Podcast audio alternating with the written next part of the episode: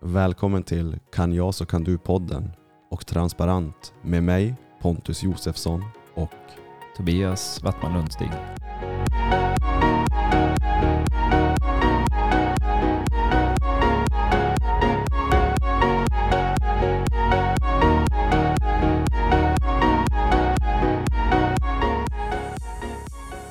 just det här avsnittet så börjar vi med, med en låt som Tobias visade mig, Mando Diao långsamt. Och eh, ska vi köra live session-versionen? Som den är här. Ja men gör det. Den var, den var fin. Eh, Den är lite annorlunda än studioversionen Mm. tror jag. Men den, den är lika fin för det. Mm. Vi kör igång den. Mm.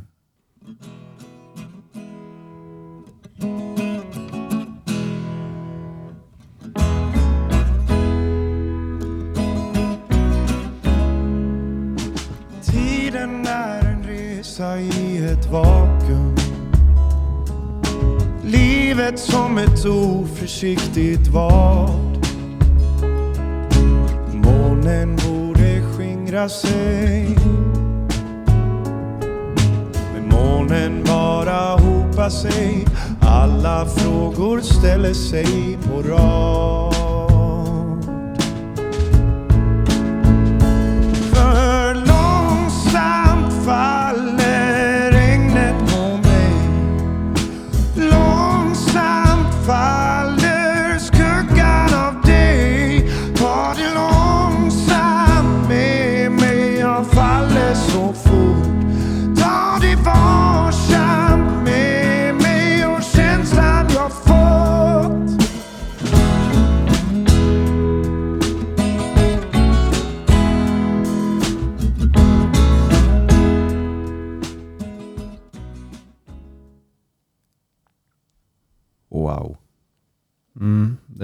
Väldigt fin låt. Och eh, tanken som jag hade lite grann med eh, eh, att börja lyssna på den här låten, det var att den, eh, den har ett djup. Och ett djup som jag uppfattar i varje fall, som jag känner igen genom livet. Väldigt fint poetiskt skrivet och, och ja, otroligt fint uppträtt med eh, musik till. Så jag tänkte jag skulle läsa upp den här eh, sångtexten. Vi har inte berättat heller vad eh, samtalet egentligen kommer hamna om, handla om.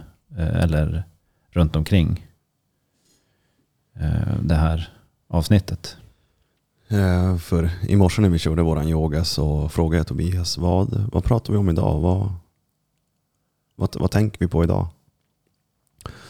Och då sa Tobias, en, jag gör en lång historia kort, eh, egentligen startskottet till varför du till slut hörde av dig. Vi pratade om att eh, Tobias frågade mig, har du någon känt att man, man vill någonting men man går och väntar istället för att bara göra? Och då berättade du om en incident som gjorde att droppen gjorde att bägaren rann över för dig. Nu måste jag höra av mig till Pontus. Och då kom vi in på suicid. Och då tänkte vi att eh, vi lyfter det idag. I, I det här avsnittet. Mm. Och det var en speciell händelse eh, som fick just eh, den här droppen så att säga. Mm. Som fick bägaren att rinna över till att bara, men Just det. Mm. Jag har känt länge att vi pratar inte om saker på den nivån som vi skulle och lika frekvent. Eh, vi deltar inte i forum i de samtalen som vi har behov av. Eh, med, eh, ja, det får sina konsekvenser helt enkelt när vi inte utvecklar ett, ett djupare sätt att prata med varandra. Jag ska börja med att läsa upp den här texten och så Precis. går vi vidare. Jajamän. Så ehm, långsamt av Mando Diao. Tiden är en resa i ett vakuum. Livet som ett oförsiktigt vad.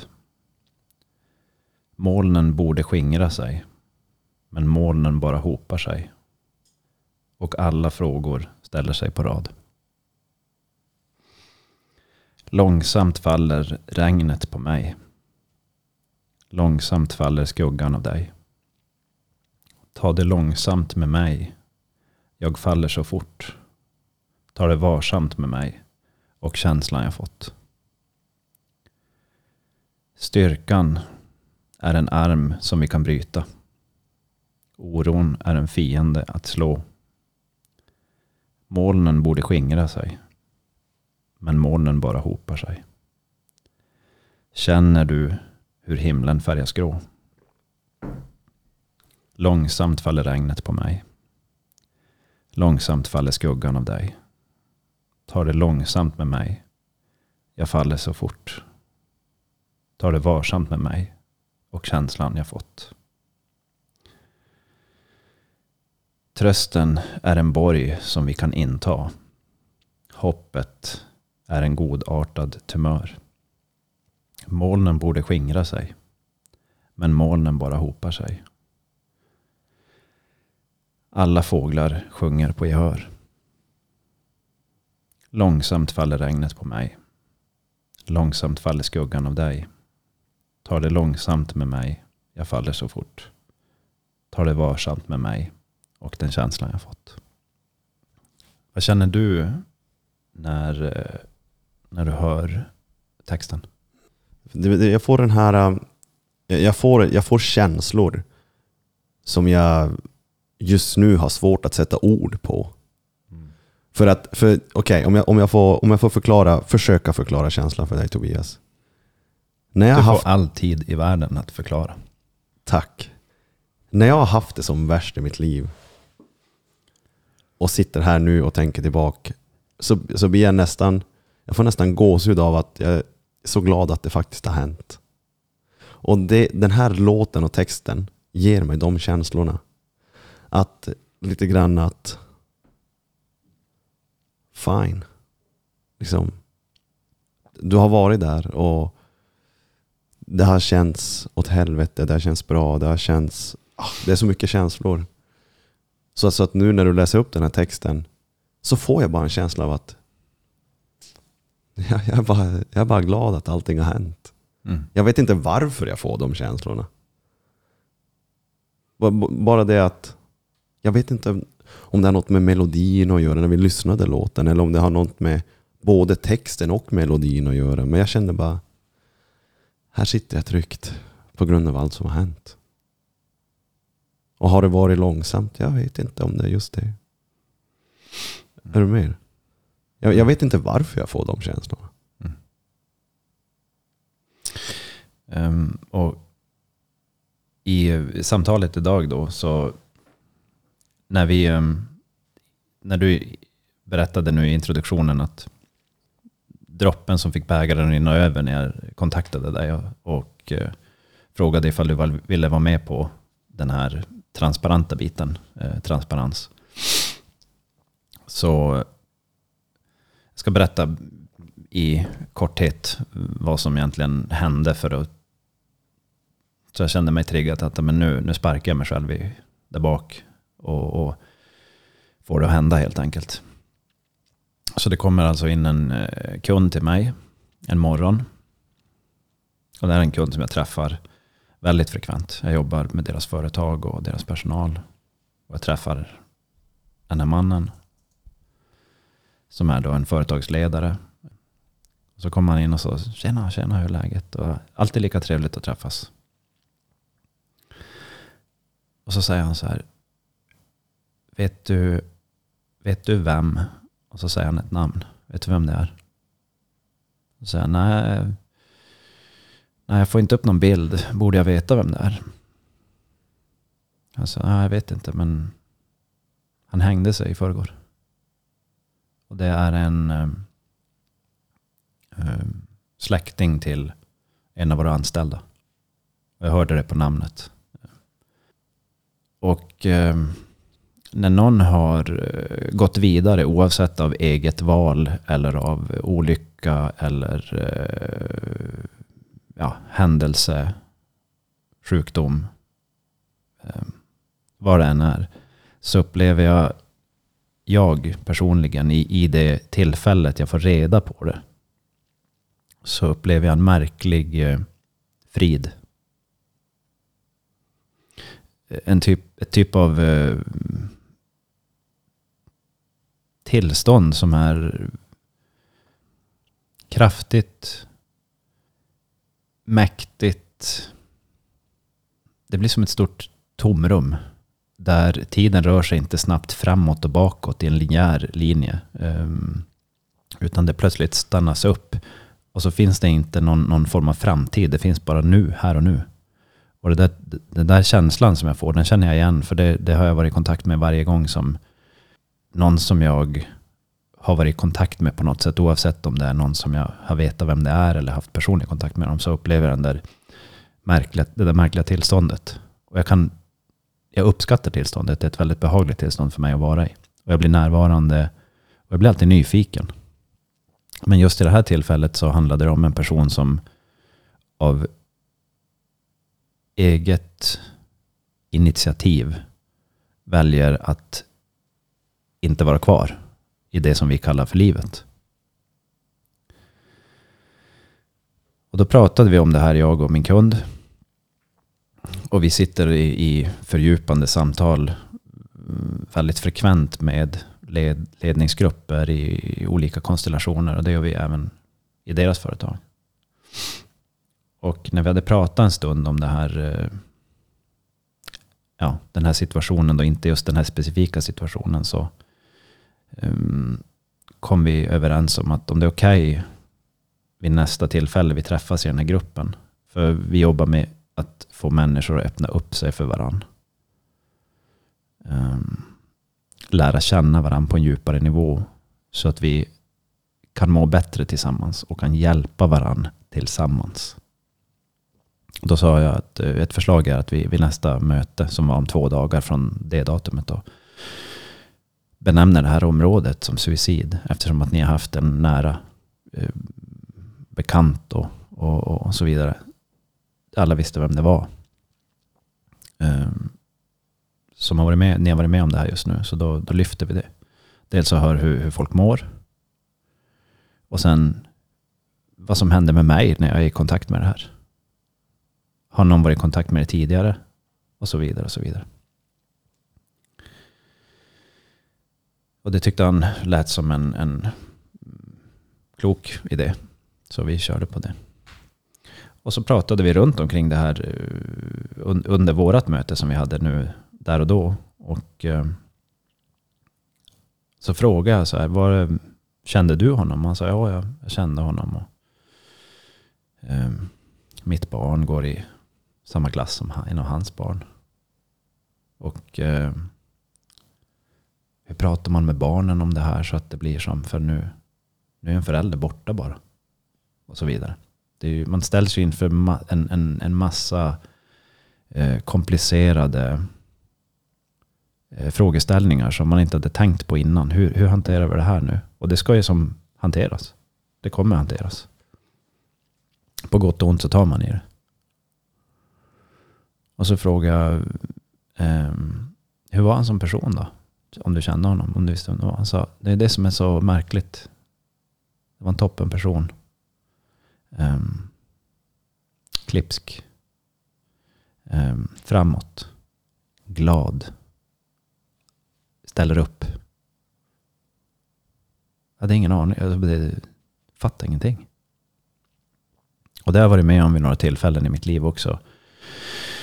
En, eh, vid ett annat tillfälle så um, det här är, jag vet inte hur många år sedan, men det är ganska många år sedan nu.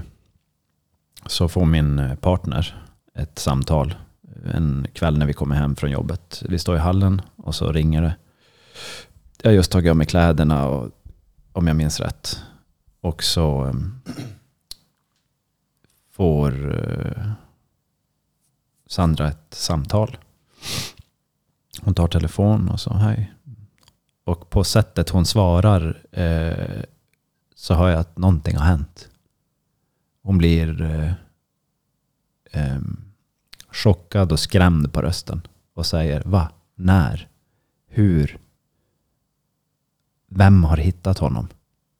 Och då förstår jag, ja, nu, nu har någon dött. Och så står jag bara och tittar på henne och så tittar hon på mig och så säger hon så här. Um, Ja, namnet på killen då. Han har tagit livet av sig. Han har hängt sig. Okej. Och hon pratar och, och um, det var en barndomsvän till, till henne och hennes ungdomsgäng då som hade um, ja, valt att gå den vägen. Och det här är också en person. Så här, om, man, om jag tänker tillbaka på honom. Bara, hur var han? Två tummar upp i luften och ler. Det är bra. Det är grymt. En person som inte vill tynga ner någon annan. Var han. För mig i varje fall. Jag fick inte lära känna honom på det djupet som vi är inne på nu med varandra. Du och jag. Um, sen så har jag varit med om en situation då en eh, barndomsvän till mig gick igenom väldigt tunga situationer i sitt liv under en period. Och eh, han bodde utomlands. Han ringde och pratade med mig. Eller vi ringdes och pratade med varandra frekvent. Eh, och han, ja, det, jag, jag förstod att han inte mådde så bra. Att det var mycket för honom att hantera. Och han eh,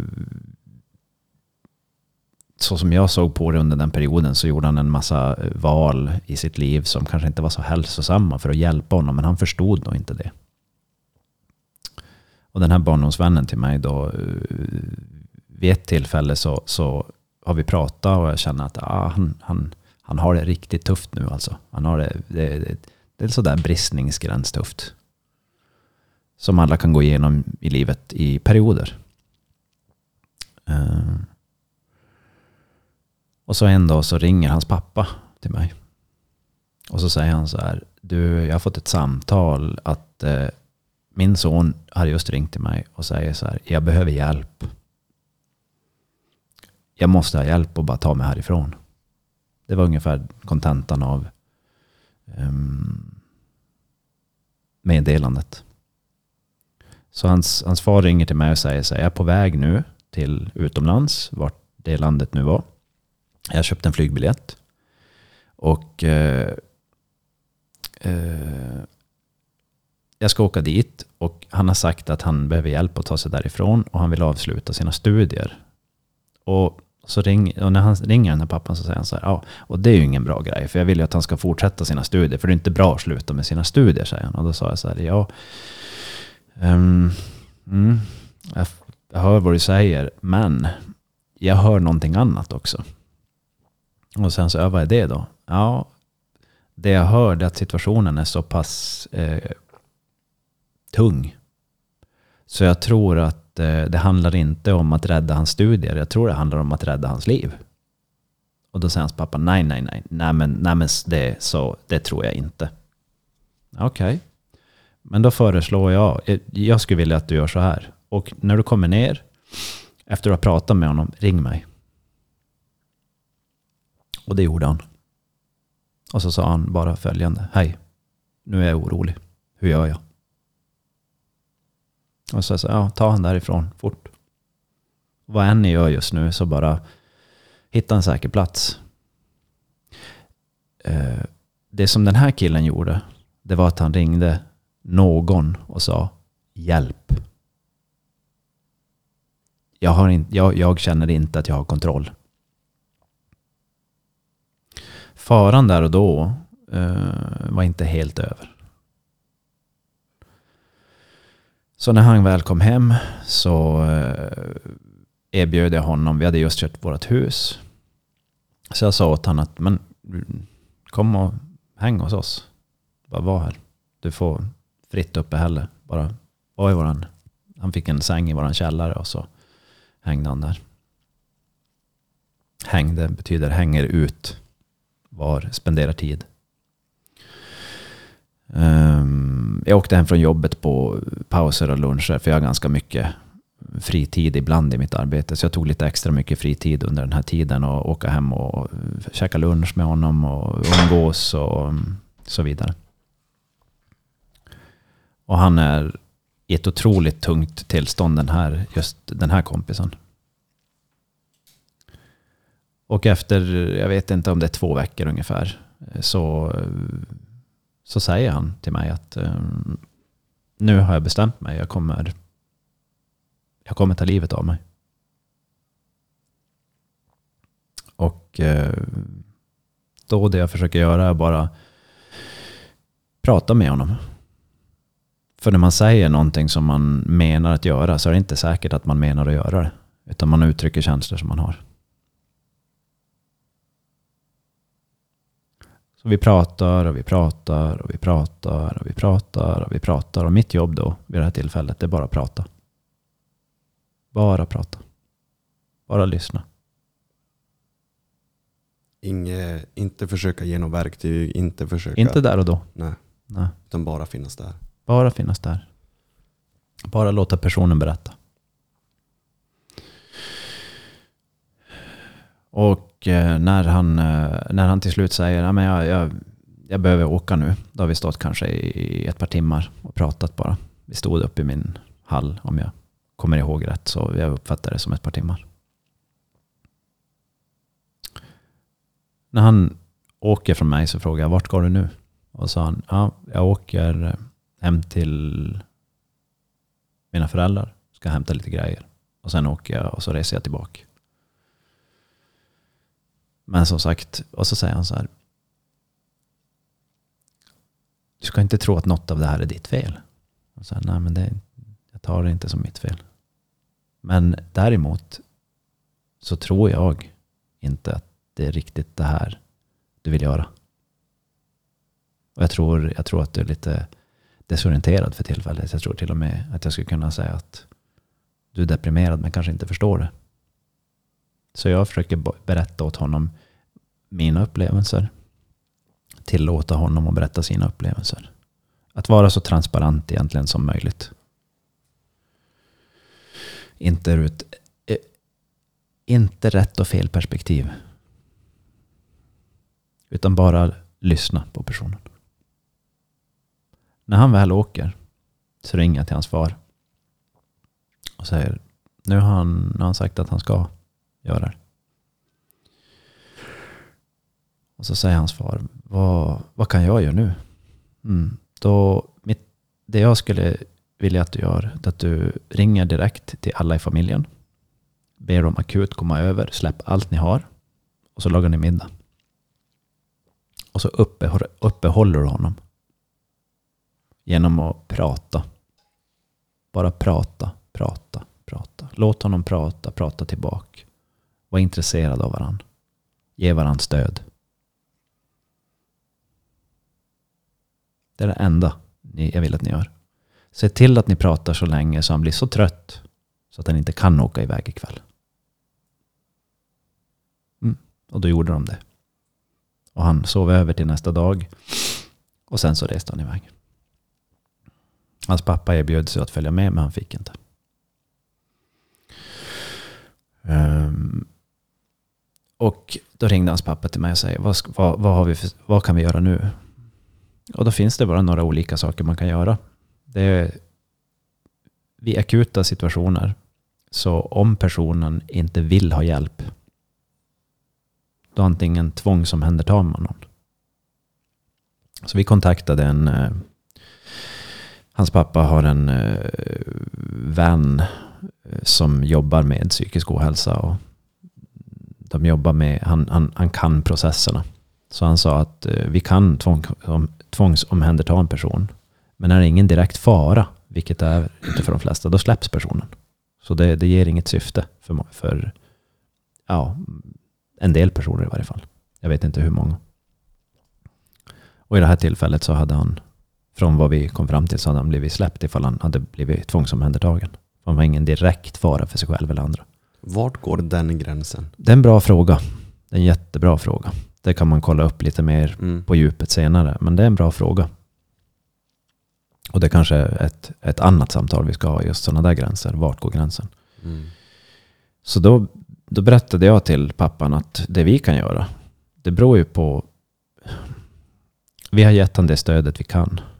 Nästa steg är ju, tror man att det är så pass illa så personen kommer göra det och kommer göra det i närtid. Då är frågan om du ska tvångsomhänderta honom på något sätt. Men det är olagligt att göra det. Det är frihetsberövning. Och då sa han, nej men det kan jag inte göra. Ja, det går, då går inte det. Så när det kommer till vissa saker i livet så är hur ska vi gå tillväga är en rätt komplicerad sak. Och det jag har känt över tid, nu, nu lever den här vännen till mig. Och det är jag tacksam för. Jag är också tacksam för att jag fick ta del av den här processen. Jag är verkligen tacksam för det. Um, så om han vid något tillfälle, och han vet vem han är, jag ska inte nämna honom vid namn. Uh, om han någon gång skulle lyssna på det här så är jag tacksam för det som hände. Det är inte så att jag är glad över det som hände, men jag är däremot tacksam. Ehm, men det här händer överallt och, och eh, på många ställen. Inte med alla personer hela tiden, men det händer och frekvent är det återkommande. Att saker och ting blir så tuffa. Ehm, vi hanterar det på ett sätt som inte är hanterbart längre. Och det finns en bristningsgräns. Och i texten här, som Mando Diao nu eh, framförde, så sägs det i en del av texten, styrkan är en arm och den kan brytas. Och det, det är ett otroligt kraftfullt uttalande. För styrkan, om man inte klarar av att släppa efter, så finns det en brytningspunkt. Och när den bryts, då bryts den. Så den starkaste jäkeln där ute är bara så stark till brytningspunkt. Och där och då, nu, här och nu, så vad jag egentligen vill göra och vad vi gör nu, och det här är eh, andemeningen i vad vi håller på med nu, från min sida i varje fall. Och jag, vad jag har förstått så är det från din sida också. Det är att skapa en plattform för samtal. Eh, det finns plattformar. Men plattformarna har ett behov för att fungera av deltagande. Om vi inte deltar, då spelar det ingen roll. Och det jag vill göra i det jag har kvar av mitt liv, det är att skapa det deltagandet. Att främja deltagandet. Och när det kommer till suicid, så vad jag har förstått, så är det fler kvinnor som, som begår ett suicidförsök. Det är dock fler män som lyckas. Det är färre män som försöker, men fler som, som eh, genomför det. Så det är fler som dör. Um, och jag vill öppna upp en plattform där vi pratar. Och då handlar det inte bara om suicid. Det handlar om att om du får berätta saker om dig själv som du har svårt att förstå dig på, som du inte kan lösa i dig själv, då släpper du på trycket. Men om, du in, om vi, vi leker med tanken att jag håller det inom för mig själv tills jag förstår det. Om jag inte lyckas att förstå det i mig själv, då får det aldrig komma ut. Det betyder att det bygg, byggs upp någon form av inre tryck som till slut kan vara den där armen som brister. Hur låter det här? För dig? Lätt att förstå. Eh, just för att jag själv känner igen mig i det du beskriver. Eh, och när du pratar om den här plattformen så är det också det behövs. Eh, och, och när du beskriver att eh, när man inte får, får utlopp för det, man, det som gror inombords så är det som du beskriver, den här styrkan bryts. Och som jag tolkar det så är det det att när det kommer till suicid så har man gått och burit på det här för länge. Mm. Och, och då har det brustit redan. Istället för att när man fortfarande har styrkan att få hjälp eller att prata så kan man hindra bägaren att rinna över förrän den har kommit till suicidkänslor. Tolkar jag det rätt? Ja, så som, så som, vad jag, så som jag ser på det, Mm. det är att när saker kommer till en viss nivå, till en viss gräns. Vi letar ju vägar hela tiden Mm. som människor. Jag är hungrig, jag köper mat.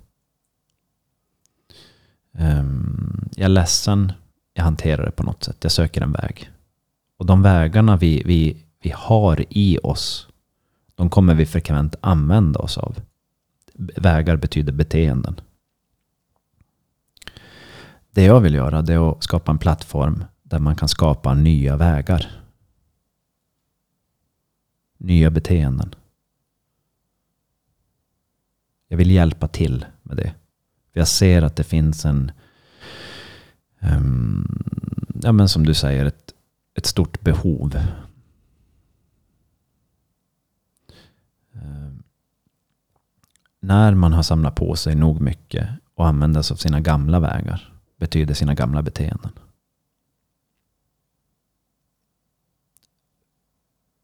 Om jag hela tiden kommer till en situation i mig själv då jag vet inte vilken väg jag ska ta som tar mig ut. Då är nog den där armen som är så stark. Den gör ju så att jag inte når ut. Den håller mig fängslad i mig själv. Och till slut så verkar det som att det blir så starkt så att den enda vägen ut är avslut. Men det är inte den enda vägen ut. Och det är det som är så fascinerande. Vi är så otroligt stark. Så att vi kan välja den vägen istället för att säga jag behöver hjälp. Men när man säger jag behöver hjälp så det kanske inte till kassörskan på ICA vi ska säga det. Och det tror jag inte folk gör heller. Vem är det som lyssnar? Vem är kapabel till att lyssna på den nivån? Den plattformen, de finns lite överallt. Men vi behöver hitta den och delta. Då tror jag att om vi kan avdramatisera genom att släppa på trycket, vi hittar en väg ut för att släppa på trycket. Då tror jag det händer intressanta saker. Den här plattformen som du pratar om, är det, är det, blir den här podden den plattformen? Eller har du personligen planer på att skapa någonting större när du säger plattform? Alltså det viktigaste är att eh, få någonstans att prata. Mm. Någonstans att berätta så här. Det här händer i mig. Tanken var egentligen bara att påbörja ett projekt. Då man börjar prata om det så får man se vad får vi, jag, man se vad som händer. Och jag, eh, jag är absolut öppen för att skapa en annan plattform. Men jag tror det här är en bra start. Det är inte så, det, det är inte så svårt att prata. Men känslan är att det är så svårt. Det är det jag hör väldigt ofta. Vi är så rädd för att dela med oss av vad som finns inom oss. Och vi vet inte ens varför. Min, om, om det är okej för dig så, så lyfter jag gärna min, min egen erfarenhet av just det här. Absolut. Och, och det är just det att när jag var som mest på botten, om man får benämna det så, var det att jag kom till ett skede i livet där jag är inte så sugen på att ta mitt liv. Men det hade inte gjort någonting om jag dog. Mm. Så om jag råkade bli påkörd av en buss, buss så ja, jag var som fine med den känslan. Det hade inte gjort någonting. Och det som fick mig ur det här, det var att prata. Mm. Och vad, men, vad, vad sa du? Hur gjorde du? Hur? Vem? Jag bara börjar prata. Mm.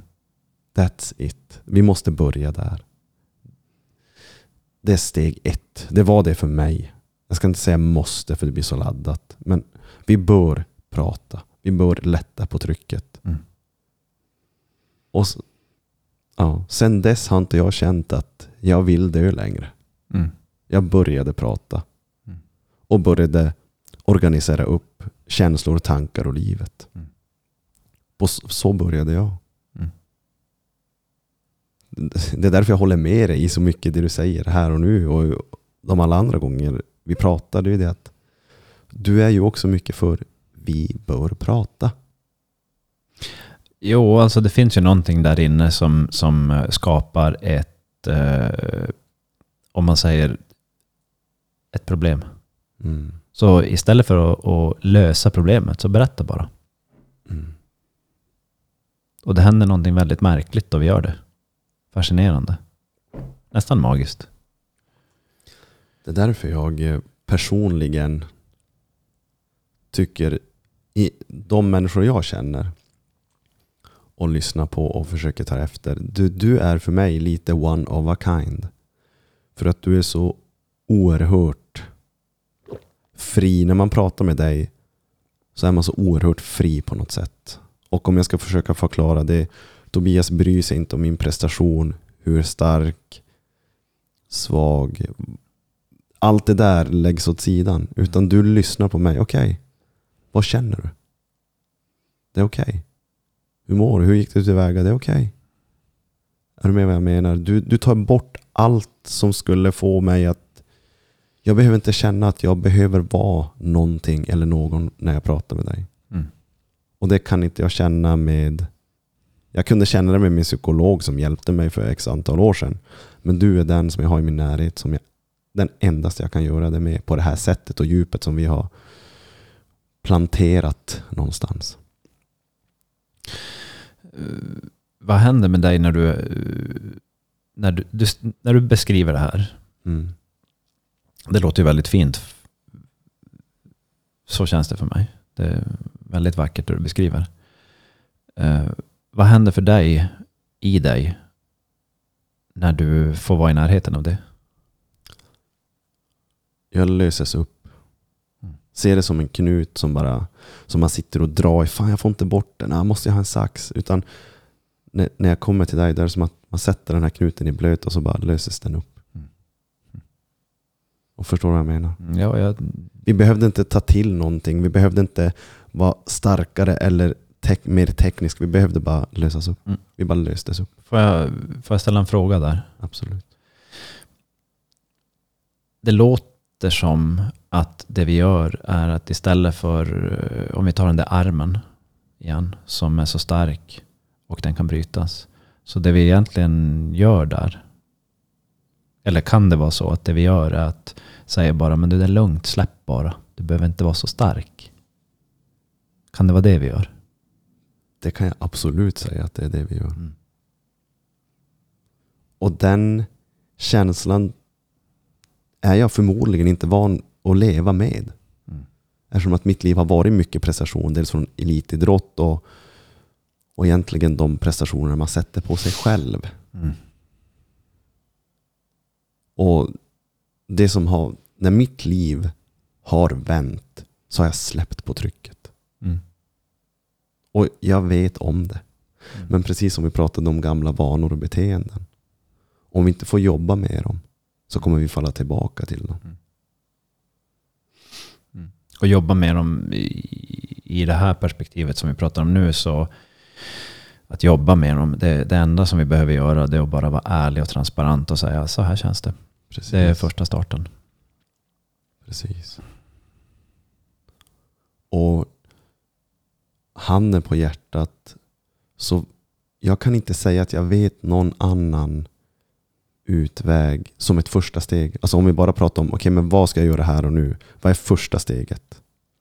Då, då är det det jag skulle vilja säga är det bästa. Att öppna upp. Mm. Ja, vet du något annat första steg när, när det har gått så här långt? När bägaren liksom har runnit över? Jag kan ta Jag kan ta ett...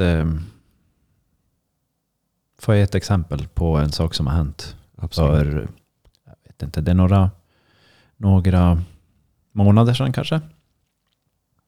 Så eh, än en gång så ska jag berätta om en kund som jag har lärt känna väldigt väl senaste ett, ett och ett halvt åren kanske. De har ett mindre företag. Och eh, när de har varit in till mig så har jag märkt att eh, på deras beteenden så har jag sett att det här är, det här är dysfunktionella beteenden och det här kommer skada er på sikt. Och det, kommer, och det är väldigt jobbigt att ha dem. Och jag vill att vi bara pratar om dem. Och då har han sagt att ja, men det, det är inte så många som tittar på sådana här saker, det är så ärlig. Utan eh, jag får, man, man kommer inte i kontakt i det så ofta. Så nej, men det är så här jag jobbar. Och eh, vid ett tillfälle så hörde han inte av sig på ett tag. Och så ringde jag bara upp honom. Och så sa jag så här, tjena hur är läget? Så han sa, ja, jag vet inte vart jag ska börja. Um, ja men hur mår du? Ja, jag mår inte så bra, säger han. Uh, Okej. Och så, säger, och så sa han så här, jag vet, jag vet inte vad jag ska säga. Jag bara, men säg det första som du bara tänker på. Säg det bara och så eh, pratar vi därifrån. Han bara, ja, det första jag tänker på är att jag har velat ringa till dig, men jag inte vet vad jag skulle säga. Jag, jag har velat ringa till dig, men jag vet inte vad jag ska säga. Bra, då har du sagt det. Och efter det så var det som att han öppnade en kran och det bara kom massa saker. Och efteråt säger han så här, fan varför är det här så svårt? Ja, det är en bra fråga. Svarade det där på din fråga? Ja jag skrattar för att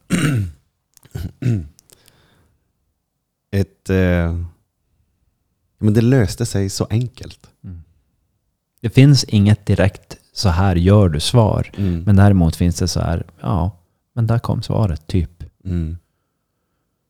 Tillvägagångssätt. Ja, jag vet inte vad jag ska säga. Men säg det då. Ja. Hej, jag har ingen aning vad jag ska säga. Ja men vad trevligt. Där kan man börja. Och det är fine. Och det är helt okej.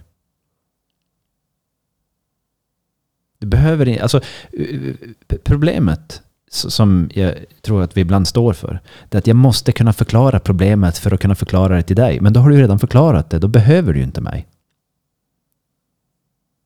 Det är en stor tankevurpa. Jag behöver, och jag vet inte om vi sa det här vid något eh, av de tidigare avsnitten, men det finns en, jag tror att det här är en dikt. Eller en, ja, en li- en liten dikt.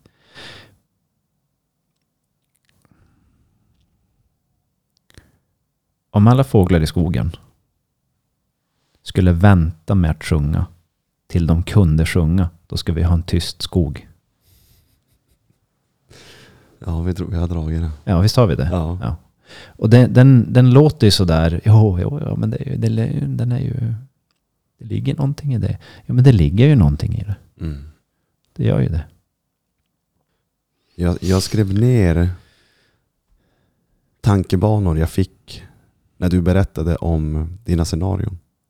Kan jag, kan jag ta dem? Mm. För vi pratade ju om att den här bägaren rinner över och ehm, Det är ju metaforer för Precis. känslor. Ehm, min fråga är så här. Lite grann.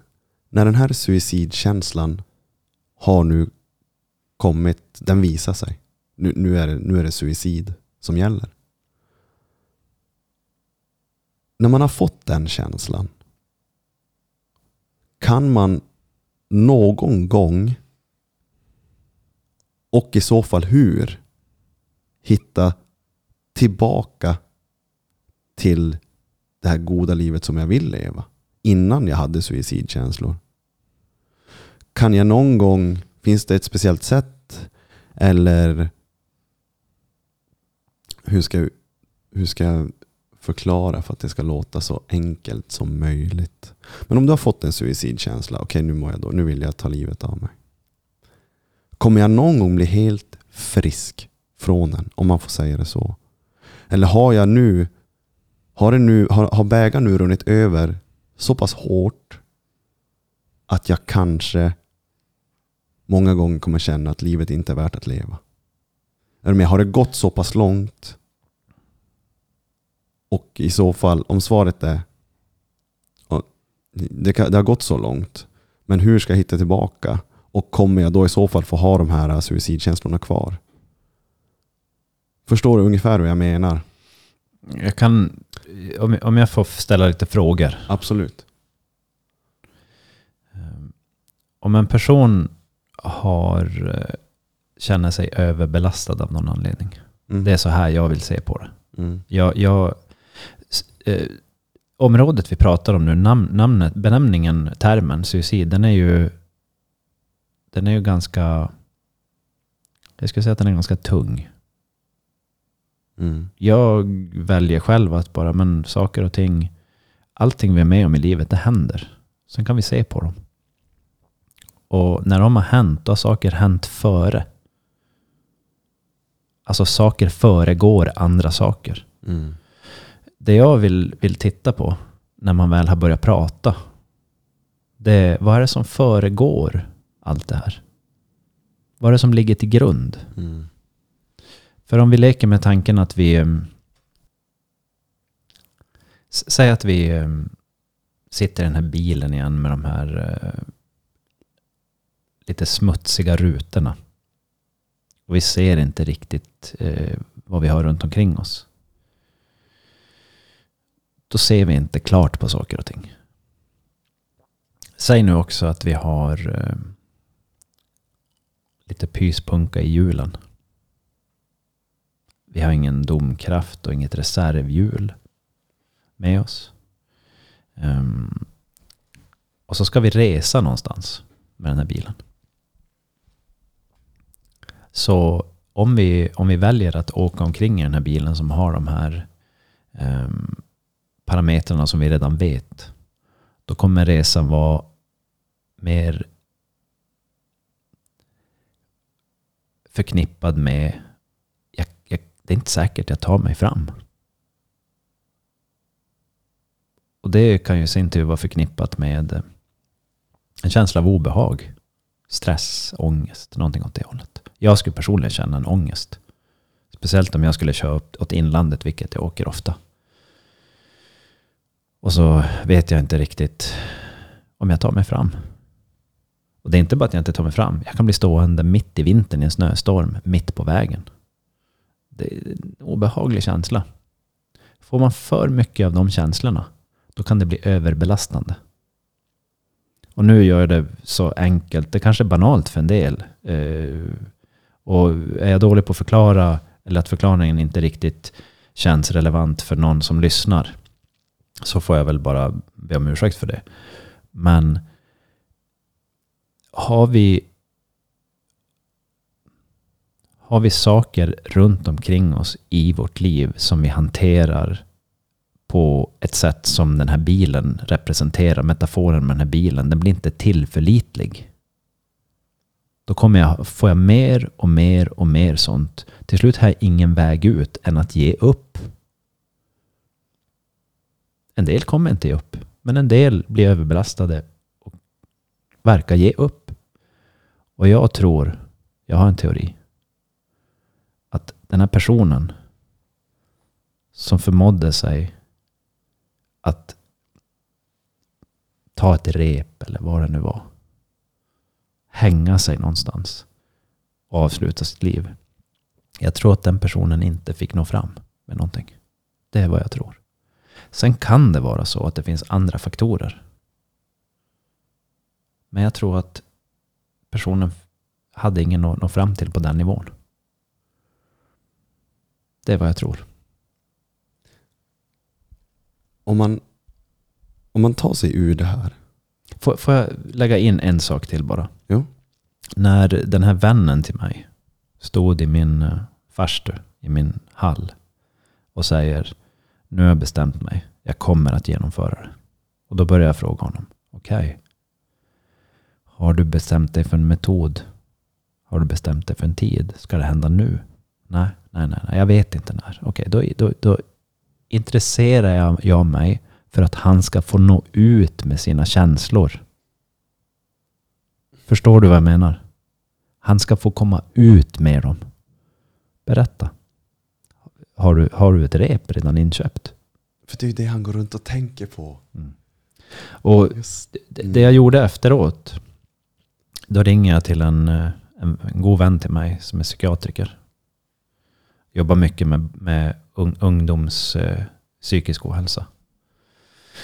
Och för, för, för min säkerhet, alltså min känslomässiga säkerhet, så ringer jag till honom och så säger jag, berättar jag vad som har hänt. Och så säger jag så här, får jag, får jag, får jag bolla lite med dig? Jag behöver lite stöd här. Och han säger absolut. Så jag har den här situationen, så berättar jag allting. Och så säger han så här, har du fått han att prata? Jo, och så beskrev jag. Och då sa han, då har du gjort allt du kan. Bra, tack. Det jag har gjort då, det är att jag har nått ut. Förstår du? Det, det ploppade upp som en, som en blåslampa här. Mm. Make sense. Jag når ut nu till någon som jag har förtroende för. Finns det någonting mer jag kan göra? Så, nej, du har gjort allt du kan. Mm. Nu är det upp till honom. Bra. Och där och då så släpper jag det. Inte helt, men jag släpper det. Jag släpper det från mitt hjärta. Hade jag kunnat göra något mer? Hade jag kunnat göra något mer? Oj, oj, tänk om jag hade gjort det. Tänk om jag hade... Nej, jag har gjort det jag kan. Jag har faktiskt gjort det jag kan. Och nu visar det sig att det spelade roll. Så eh, att nå ut och nå fram och få tillåtelse att nå fram. Det är någonting fascinerande med just det. Och jag kan känna vissa personer, om vi pratar bara i en dialog, och så känner jag, men jag får... Uff, jag når inte fram. Då finns det de som är högt utbildade inom psykologi som säger, sluta prata med dem. Prata med någon som lyssnar.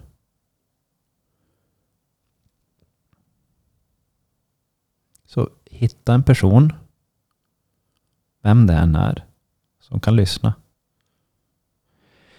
Inte hålla med dig bara, utan lyssna. Det är schysst och fint och känns bra med personer som håller med en och förstärker en i ens åsikter. Gjorde jag det bra? Jo, det gjorde det bra. Men det var att hålla med, det var inte att lyssna. Ta in. Inte ta in och bära. Det är helt annorlunda saker. Och det är inte alla som verkar kunna göra det här. Jag tror att alla skulle kunna göra det på ett sätt. Men det är inte alla som, som förmår sig att göra det. En del är rädd för att prata om känslor. För man kanske måste ta på sig personens känslor och säga nej, det behövs inte. Det är inte mitt jobb att bära andras känslor. Det är inte mitt jobb att bära andras problem. Men däremot så kan vi titta på problemet. Men då tittar vi på det så här. Om någon säger, nej men så vill jag inte titta på det, då brukar jag säga, men på vilket sätt vill du då titta på det? Och då öppnar man upp för ett samtal. Och då kan man säga, okej, personen i fråga vill titta på problemet så här. Om vi tar en problemställning. Vi kan ta vilket som helst. Okej, vi tittar på det så. Hur länge har ni haft problemet? Ja, det är si och så lång tidsspann. Har ni tittat på det på det här sättet tidigare? Jo. Men då är det inte rätt metod för då skulle ni redan ha löst det. Så då bör vi fråga vilken metod för vilket problem. Där är samtalet det viktiga. Samtal, förtroende. Att få nå fram. Jaha, okej, intressant. Det känns skönt. Varför då? Ja, men det känns så logiskt. Jag förstår inte, men det är, som, det är så enkelt. Det löser inte alla problem i världen, men det tar, tar, bort... Eh, man kan säga att det tar bort... Det tar bort kanske kättingen runt lådan. Pappret runt presenten. Förstår du? Mm. Absolut. Det betyder inte att man förstår allting. Men nu har vi mindre laddning. Mm. En mindre stark arm att bryta. Det betyder inte att personen blev svag. Absolut inte. Det betyder att man blev, eh, det blev mer komple- komplext. Och att förenkla saker är bra ibland. Men ibland så är det bara, det är bara så här enkelt. Så än en gång när jag ringer till den där kunden. Jag har velat ringa men jag inte vet vad jag skulle säga. Bra. Det var bra att du fick det sagt. Då är det som så här, bara, vad menar du med det? Då fortsatte vi. Och det var en, det finns en, eh, jag är, i och med att jag jobbar med hälsa så jobbar jag med, mitt företag heter ju Rå kraft och hälsa. Och jag har fått frågan, så, varför rå kraft? De får för sig att det är den där superstarka armen som aldrig släpper. Då är det som rå betyder bara naturligt. Ofiltrerat. Oredigerat, ingen filter. Det är bara så här är det. Det är rå. Någonting som är rått, oprocessat. Det är rå. Mm. Kraft och hälsa. Kraft är allt ifrån att kunna släppa efter till att kunna dra ihop. Eh, en öppen hand och en knuten hand. Eh, Och en, jag jobbar då med rå kraft och hälsa eller em, holistisk hälsa. Hela bilden, vad är hälsa? Och det är egentligen ett frågetecken där, inte ett utropstecken. Så jobbar jag också med andlig hälsa. Mycket i mig själv. Andlig betyder bara allt som genomsyrar allt annat. Eh, under en period så lyssnade jag mycket på en amerikansk eh, andlig figur. Man. Som har varit en buddhistmunk under stor del av hans liv. Hans namn är Adyashanti. Hans, eh, jag vet inte vad han heter, eh, hans, eh, hans amerikanska födelsenamn, det vet jag inte vad det är. Och det, det spelar inte för mig så stor roll heller. Men för mig så är han klarhet och transparent i, hur ska jag säga, han är bara det. För mig så är han, han är transparens. Han är klarhet. Och han är för mig som en god vän som jag vänder mig till och bara lyssnar på honom för jag finner frid vid det. Och då hade han ett avsnitt i en podcast som hette When words is not enough. När ord längre inte kan förklara. Och det stöter vi alla på vid något tillfälle tror jag. Ord kan inte längre förklara det här. Och ju mer vi då försöker förklara det med ord, ju mer kan den där armen försöka spänna sig. Jag har försökt att förklara och det går inte att nå fram. Ja, men försök inte förklara på det sättet mer. Då. Och där kommer ju acceptans bland annat in till exempel. Men acceptans kan också bli destruktiv på det sättet om jag inte får nå fram när jag upplever att jag behöver nå fram till någon. Klarar jag då att acceptera det? Och då kan vi kalla det för acceptans, men man klarar inte att komma dit.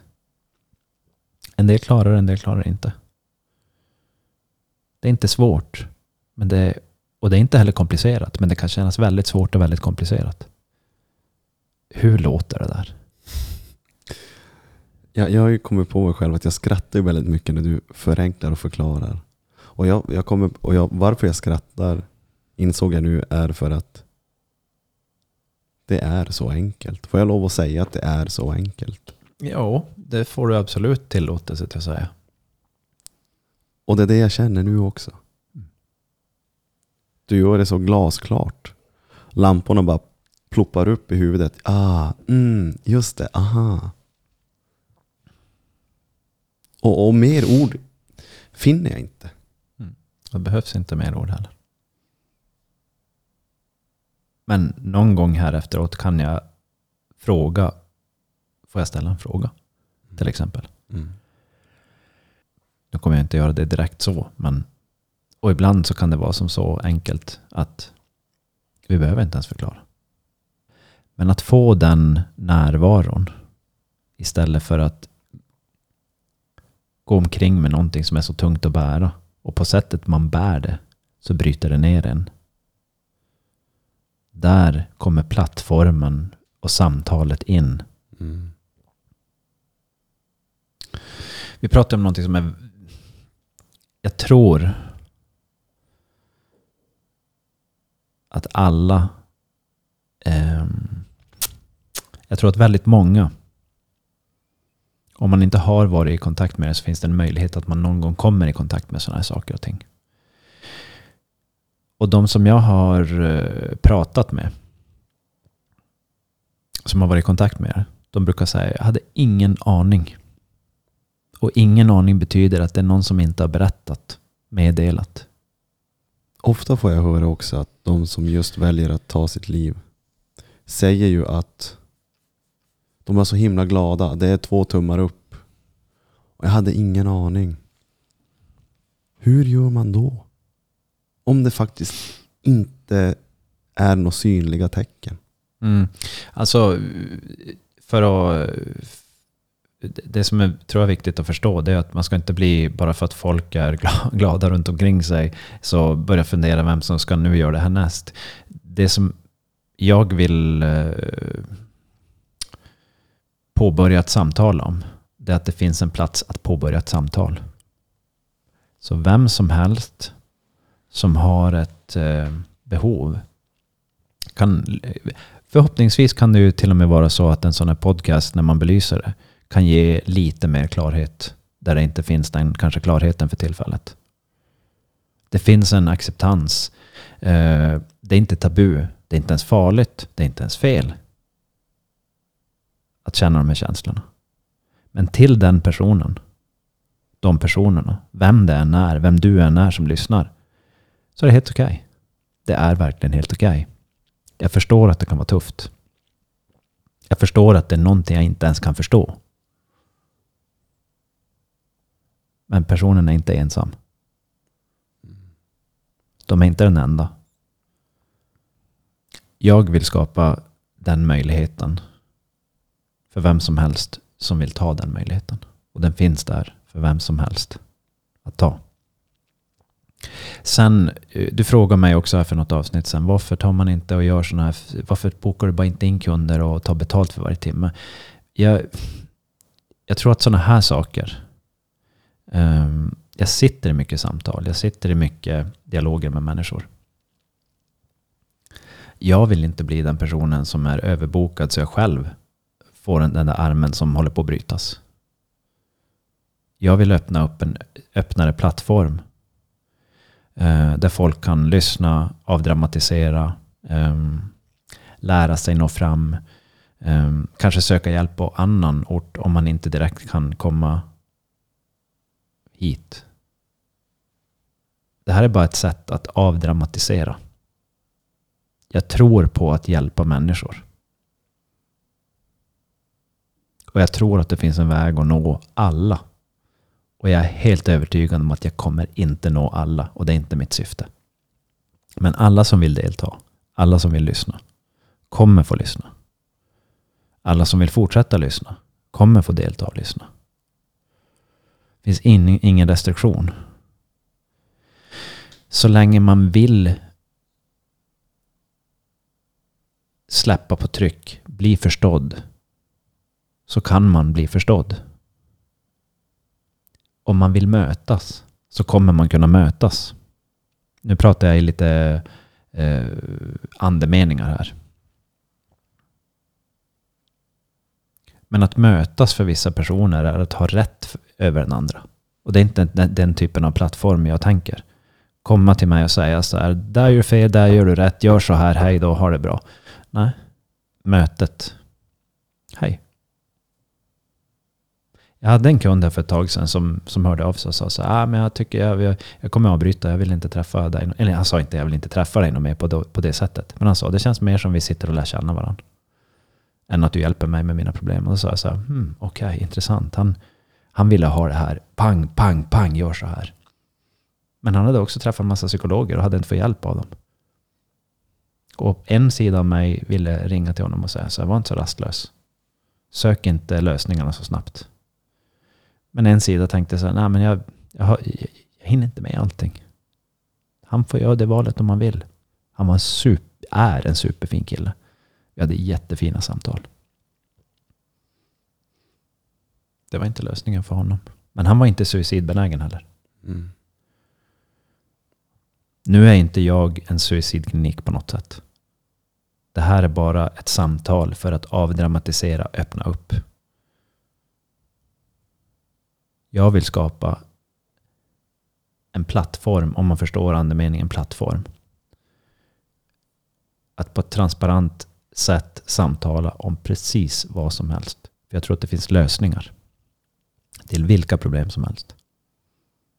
Eller jag vet att det finns det till och med. Frågan är bara, är vi villiga att titta på det?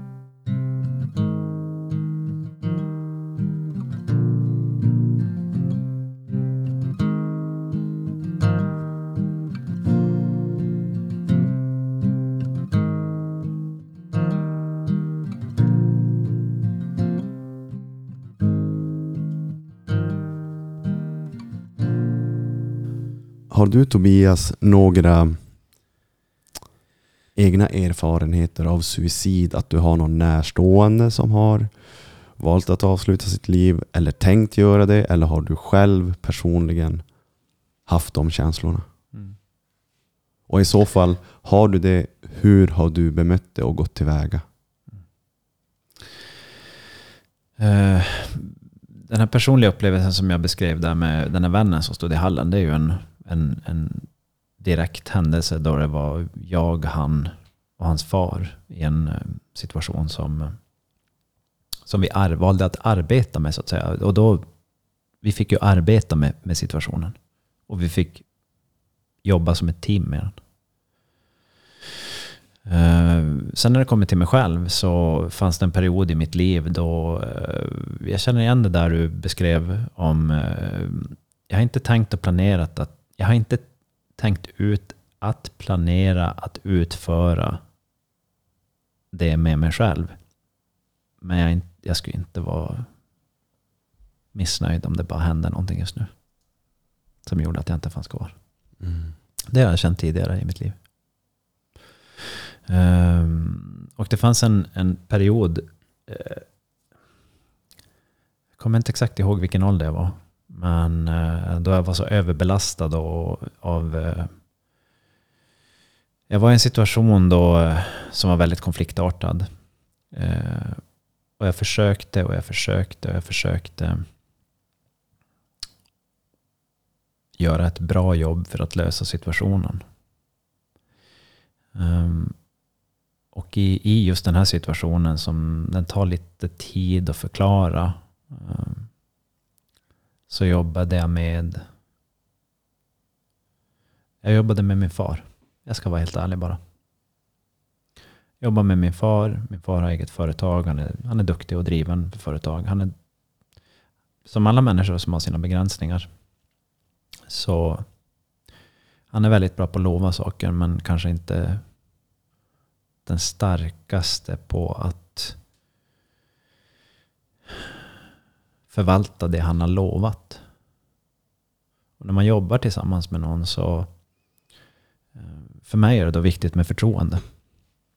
Och att har man lovat varandra någonting så försöker man eh, förvalta det eh, man har lovat genom att genomföra det eller att arbeta mot det. Och kan man då inte göra det så är ju det helt okej. Men då kan det behöva finnas en förklaring för varför saker blir som de blir. Så under en period så när jag jobbade då med, med min far så i och med att han är så duktig på mycket saker och sen för han så verkar det så gå så lätt att lova saker men inte uppfylla dem. Eller sin del av vad som lovats. Så där och då i mitt liv, då var jag ganska ung. Um, att det var i 20, början på 20-årsåldern. Så jag jobbade mot ett mål. Att hjälpa honom med hans företag och, och honom som person och mig. Och vi hade suttit ner och vi hade kommit överens om saker och ting som var väldigt viktiga för mig i mitt liv. För det... Um, jag kan dra lite bakgrundshistoria. Jag har surfat mycket, vågsurfing. Jag surfar mycket snö, snowboard och skidåkning. Mestadels snowboardåkning. Var ganska duktig på det. Hade en stor passion, det var mitt liv. I och med att min far har ett företag som eh, jag såg, det finns enormt mycket potential att utveckla det så att det blir mer självgående.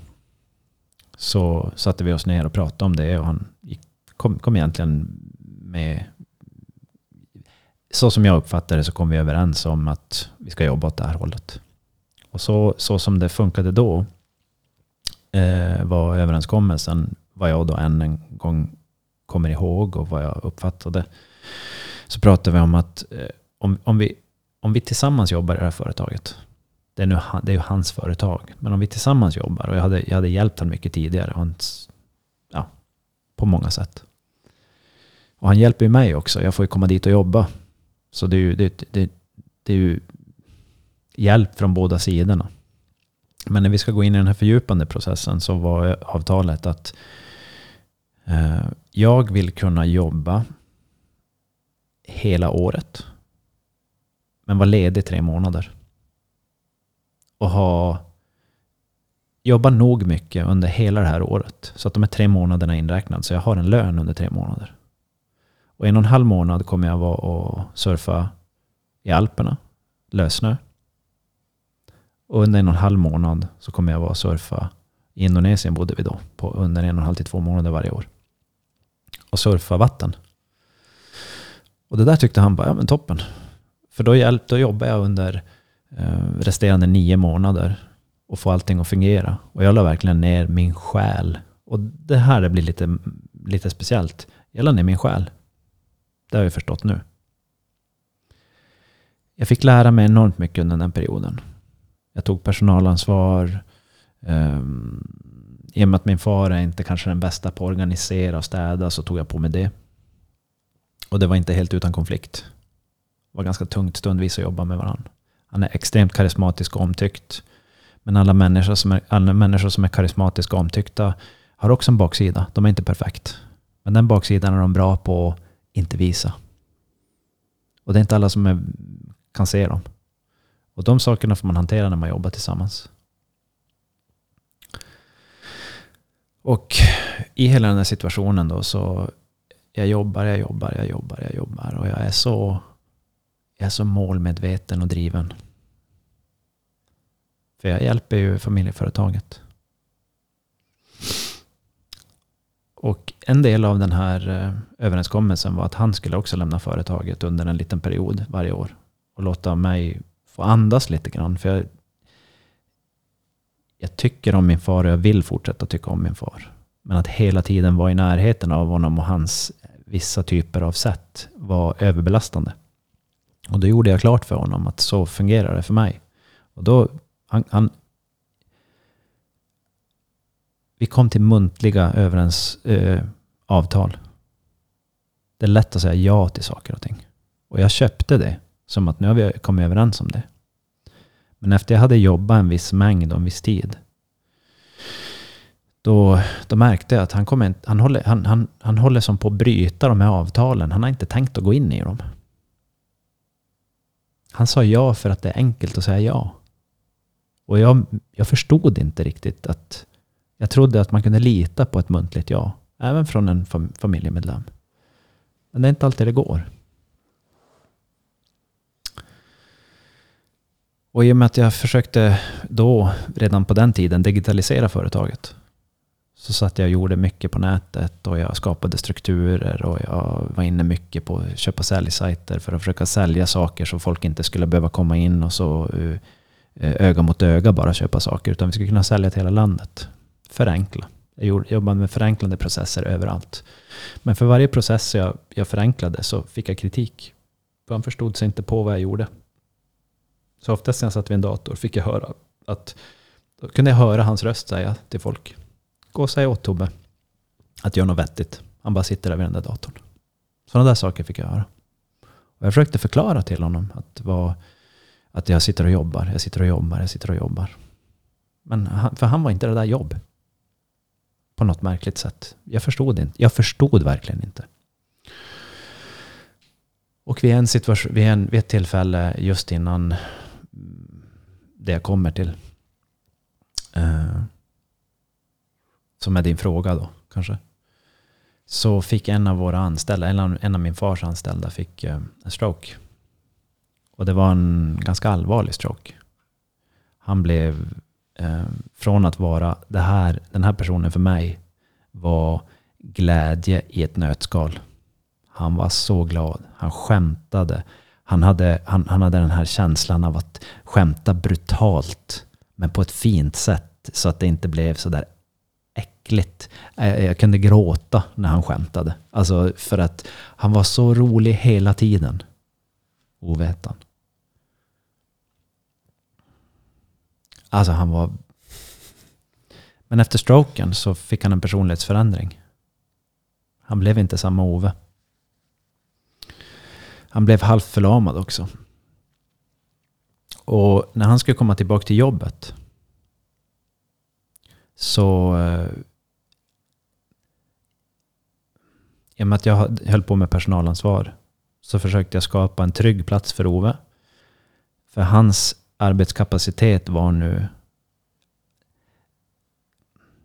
Jag tror inte jag är orealistisk om jag säger att den har... Du kan dividera det han klarade av att göra. Och så dividerar du med hundra gånger. Det var det han kunde göra nu. Om han skulle, och då, då tänkte jag så här, i och med att han har svårt att gå och allt möjligt, så, och vara mekaniker nu, men det går inte. Och han klarade inte av stressen att sitta i en telefonväxel. Så tänkte jag, vart kan jag hitta en plats för Ove på företaget? För Ove är ändå Ove. Och nu går han på sjukbidrag och allting sånt. Men vi behöver hitta en plats för honom där han inte blir överbelastad, för han klarar inte av stress. Då satte jag han vid datorn. Han skulle få göra nu annonser för, eh, som ska ut på försäljning. Och då började han med att säga så här, men det, du vet, det går inte, jag, det, det, jag, jag jobbar så långsamt. Och då sa jag så här, du får jobba så, gör du en annons på en dag, då är det helt okej. Ta din tid. Det är bättre att du gör någonting konstruktivt än bara vara destruktiv. Så vi satte oss ner och tog det på hans nivå. Och han började, det var som att lära ett barn. Det var en väldigt fascinerande upplevelse. Där och då var den ganska obehaglig. Men den var väldigt skolande, lärande och eh, jag tror att det var bra för mig att gå igenom den. Jag var den som satt med Ove och sa så här, det är lugnt. Ta det lugnt. Ta det i den tiden du kan. För då ger du dig själv en möjlighet för att, att reparera det som nu kanske är trasigt. Du kommer bli starkare, det är lugnt. Gav han stöd. Varje gång min far gick förbi så fick jag höra att men alltså, de sitter där vid den där datorn nu. Och att hålla på och dribbla med de här känslorna som kom då för mig var otroligt belastande. Och jag förstod inte riktigt hur belastande det var. För jag pratade aldrig om det. Och då kom det till en punkt då det brast för mig. Jag kommer ihåg att jag ställde mig själv en fråga. Att varför ska det vara så svårt för alla att förstå? För jag tyckte det som att jag, jag, jag, jag, jag, var ju, jag hjälpte ju han och jag hjälpte han och jag hjälpte han och jag hjälpte han och jag hjälpte han. Men jag förklarade aldrig vad jag själv gick igenom. Så då ställde jag mig själv en fråga en dag när jag var så otroligt frustrerad. Och så ställde jag mig frågan, om jag kommer ihåg den, jag ska försöka komma ihåg den, men någonting i stil med varför ska det vara så svårt att förstå? Och då var det som att någonting hände inne i mig själv. Då var det som att någonting inne i mig själv svarade på den frågan som jag ställde mig själv. Och den, den, det svaret jag fick var ungefär att du vet precis vad du gör fel. Och ungefär som att du håller på att kasta pärlor till svin. De tar inte emot det du ger. Så om det är du, om det är någon som är problemet, så är det du. Sa jag till mig själv på något märkligt sätt. Den kändes nästan som jag blev schizofren där och då. Och då ställde jag mig upp och jag fick som en chock. Um, ställde mig upp och gick mot dörren. Och Thomas, en av mina närmsta kollegor, han stoppade mig just framför dörren. Såg att det var uh, någonting som inte stod rätt till. Och så säger han så här, vart är du på väg? Jag säger, jag åker hem nu. Och, så, och det hade hänt vid flertalet tillfällen. Jag blev så, så frustrerad så jag bara, men jag drar hem nu. Jag kommer inte tillbaka idag. Jag, jag tar ledigt resten av veckan för det här är bara absurt. Alltså, den dialogen vi hade ibland var Dessvärre, den var, den var inte speciellt hög och djup. Och så säger han så här. Kommer du tillbaka i veckan? Och så, Tom, och så sa jag Thomas, jag kommer inte tillbaka mer. Och han bara, nästa vecka. Thomas, jag kommer aldrig sätta min fot här igen. Jag går nu, jag kommer inte tillbaka. Och så tittar han på mig och så säger han, om inte du är kvar, då vill inte jag vara kvar heller. Och mitt svar till det var att du måste göra ditt eget val. Jag gör nu mitt. Jag slutar här. Med omedelbar verkan. Jag gick ut därifrån och kom aldrig tillbaka.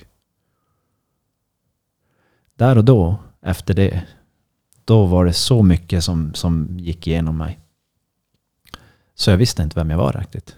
Jag visste inte alla de här känslorna. Jag hade ingen aning om hur jag skulle filtrera dem. Jag kände mig så uppgiven. Så arg. Så frustrerad. Och allt jag hade försökt göra var att göra det bättre. Visst är det fascinerande? Jag hade ju gjort det så jäkla bra också. Hur fan kunde det bli så här? Efter det så sa jag upp bekantskapen med, bekantskapen med min far. Och jag tror... Jag kan inte komma... Jag, jag, jag har, det här är som en stor... Vad ska jag säga? Tiden där, tid och rum där var bara tid och rum. Jag har ingen direkt koll på exakt datum till datum. Men eh, det tog mig fem år tror jag. Tills jag sa till mig själv att jag tycker att det är värt att ha en relation med min far innan han dör. Jag, jag tror att det är bra om man, om man kan fixa den relationen. Men då behöver jag förstå mig på honom. Och då hade jag studerat väldigt mycket om medvetenhet, psykologi, känslor, beteenden under den här tiden. Och jobbat mycket med mig själv och mitt eget ansvar till mig själv. Vem är jag? Vad är mitt ansvar? Vad kan jag påverka? Varför vill jag påverka det på det sättet? Hur kan jag påverka det? Vem är det som säger att? Vad har jag för behov? Vad har nästa person för behov? Hur möts vi? Alla de här sakerna. Det växte som fram ett, ett djupt behov och en vilja att förstå. Så där och då så kände jag bara att ge mig en snara. Så ska jag testa hur det funkar. Ungefär. Nu är jag lite, jag säger lite lätt och ledigt. Jag hade aldrig planerat att göra det. Men känslan var som så att det är inte värt att vara kvar. Några vänner till min far ringde mig när han fyllde 60. Jag tror att han fyllde 60. Jag kommer inte exakt ihåg om det är det. Och så säger de så här, men alltså Tobias, din far fyller 60 ska du inte komma nu? Och så, så här, ni, förstår, ni har inte riktigt förstått vad som har hänt. Jag tror, jag tror det är någon som kommer dö på den där festen ifall jag går dit, åker dit. Så det var så, ni, ni har inte förstått hur, vad som har hänt här. Ni tror att det är bara någonting man slätar över och glömmer bort det. Det gick inte för mig. Idag har jag en djupare relation och en bättre relation till min far än jag någonsin har haft. Jag hoppas att han kan säga samma sak. Du har aldrig frågat honom? Nej, inte på det sättet. Nej, det har vi inte gjort. Det, jag blir, I allting det man håller på med i livet så finns det ju... Det finns en möjlighet till att göra allting, men inte allting. Du kan nå fram till vem som helst, men inte alla. Vi har nog, vi har en, vi har en jättefin relation idag. Jag har förlåtit honom och mig själv för vad som har hänt. Han var inte ensam uh, att bära skuld för det som hände. Vi var två. Jag hade där och då förhoppningen att min far var någon som skulle ge mig det jag behövde. Men det är tvärtom. Jag fick utveckla saker som jag sen ska ge tillbaka till min far. Hänger du med? Mm. Det min far saknar kan jag skapa och kanske ge honom. Och då säger jag kanske. Det är inte säkert det går att ta emot. Men det kanske går att ta emot. Och jag tror att jag har gett honom lite av det. Lite grann i varje fall. Jag hoppas det. Men idag har vi åtminstone en relation. Och jag strävar inte av att ha den bästa relationen i hela världen. Så jag vinner VM-medalj i relation till min far. Det är inte min strävan. Min strävan är att den funkar nu i relationen. Min relation till min bror fungerar väldigt bra. Vi har också inte alltid dragit helt jämnt. Men vi har kommit till- en insikt båda två genom fördjupande samtal. Vad som är viktigt för oss. Och det, det, det viktiga är inte att tävla sinsemellan. Inte för oss i varje fall. Men vi var där under en period. Jag har en rimligt god relation till min syster. Vi träffas inte så ofta men hon är jättefin. Och vi, vi är inte... Vi har inte dålig... Um, vi skapar inte dålig självkänsla över att vi inte ser så ofta varandra. Utan snarare så är det så här, vi har inte hörts på ett tag. Det är lugnt. Jag har mitt liv, du har ditt liv. Men när vi ses, då är det så här, vad kul att se dig. Inte den här, de borde ringa oftare. Vi har inte det i vår familj längre. Och alla de här sakerna kan leda till över, övermäktiga känslor. Och övermäktiga känslor kan komma sig ut genom att vi pratar. Men då kommer vi in på nästa del som är rädsla. Och det finns en rädsla att säga vad jag tycker och tänker och känner. Men det är inte farligt. Men det finns där. Verkar det som. För dig, om jag frågar dig då Pontus. Har du känt någon gång att det finns en rädsla med att vara den jag är? Berätta, säga som jag känner. Mm, det kan jag direkt säga att jag förmodligen har känt ja. Förmodligen. För att vad är det annars som har hållit mig tillbaka? Men om du, om, du, om du går inte på förmodligen, gå på det du vet. Ja, då är det ett ja. Mm. Mm. Varför säger du förmodligen? För att jag har inte Jag har inte tänkt på varför jag inte har pratat. Och varför har jag inte då gjort det? Förmodligen på grund av rädsla. Alltså här nu. Jag har inte reflekterat så mycket över att varför har jag bara gått tyst? Varför har jag bara låtit det växa inom mig? Så har inte jag tänkt och reflekterat. Utan när jag tänker tillbaka så tänker jag att jag pratade. Och det var bra. Mm. Men jag har Men, inte... in, men innan just, innan Mm. man, innan du, just du valde att prata. Mm. Hade du fortfarande då behovet av, pra- av att prata? Innan du började? Fanns behovet där? Och någonting ligger i vägen för behovet? Ja. Mm. Och vad är det som ligger i vägen för behovet? Mm. Det är ju rädsla. Mm. Ja. Och rädsla är en styrka. Du kan bli så stark på att vara rädd. Vill du utveckla?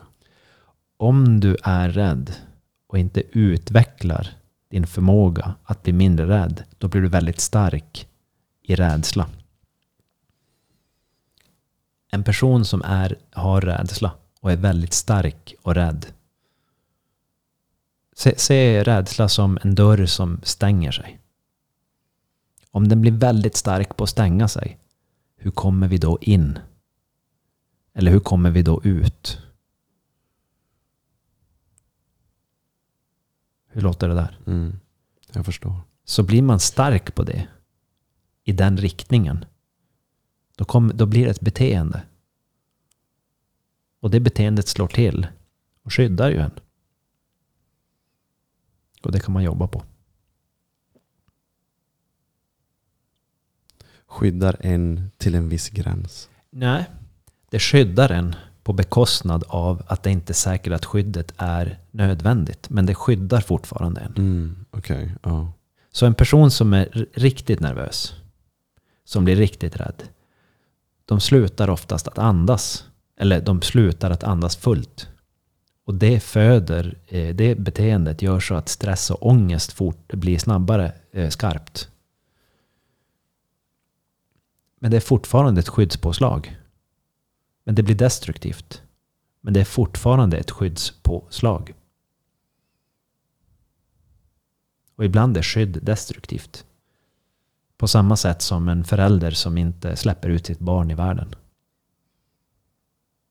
Tänk dig en förälder som går, vi leker med tanken, eh, är överbeskyddande. Det skulle vara fascinerande att se din mamma komma gående med dig hand i hand än idag. Det är ett överbeskyddande beteende. Och det finns, en, det finns eh, någonting fint i det och någonting väldigt destruktivt. Så nu kommer vi in på en massa olika saker och känslor som vi pratar om. Och det är samtalet och transparensen som är egentligen det viktiga i samtalet. Så som jag ser på det.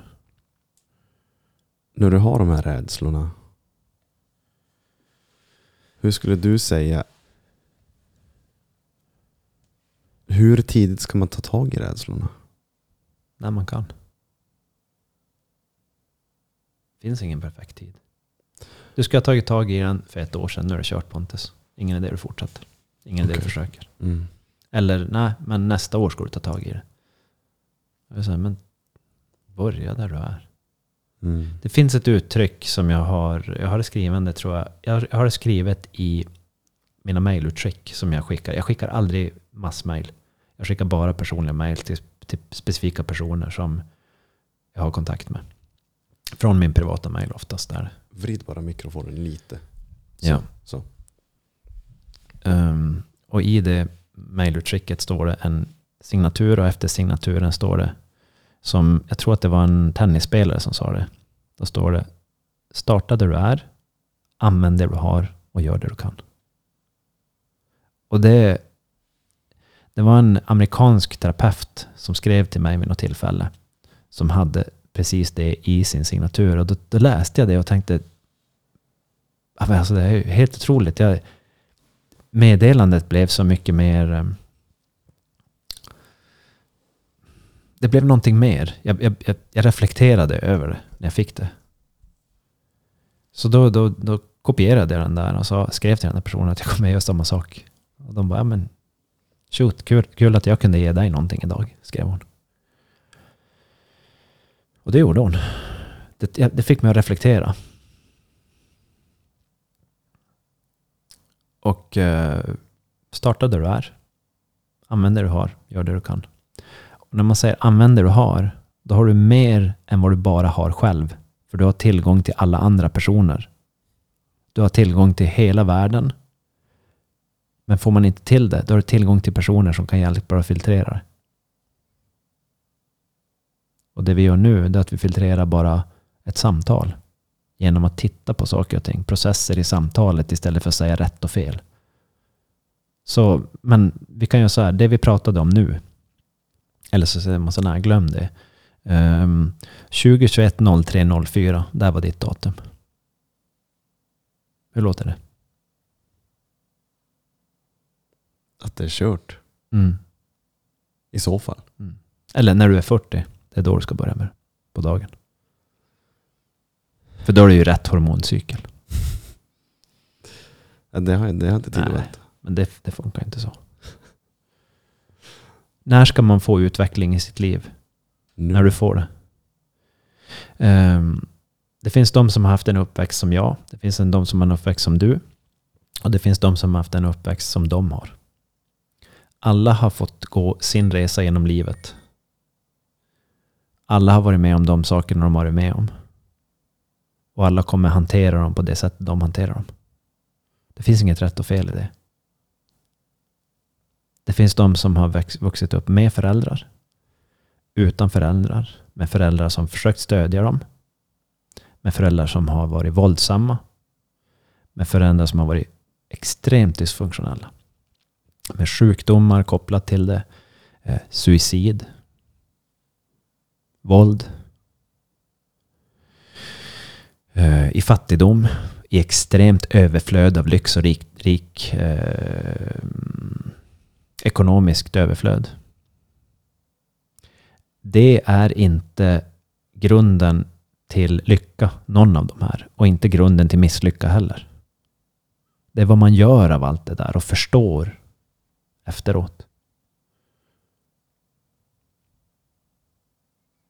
Men det är lätt att säga så här skulle man ha gjort, så här ska du göra. Och så vidare, och så vidare, och så vidare. Det här är rätt, det där är fel. Får man det där, då är det bra. Det där är hälsosamt. Men alla som får, vi tar tio personer som får exakt samma um, utbildning, samma uppväxt. Kommer de hantera saker identiskt genom hela livet? Kommer de bli lika välmående? Med största sannolikhet nej. Så det är hur man hanterar allting på vägen. Och varje person har förmågan. Det är så jag ser på det. Att hantera saker efter vägen.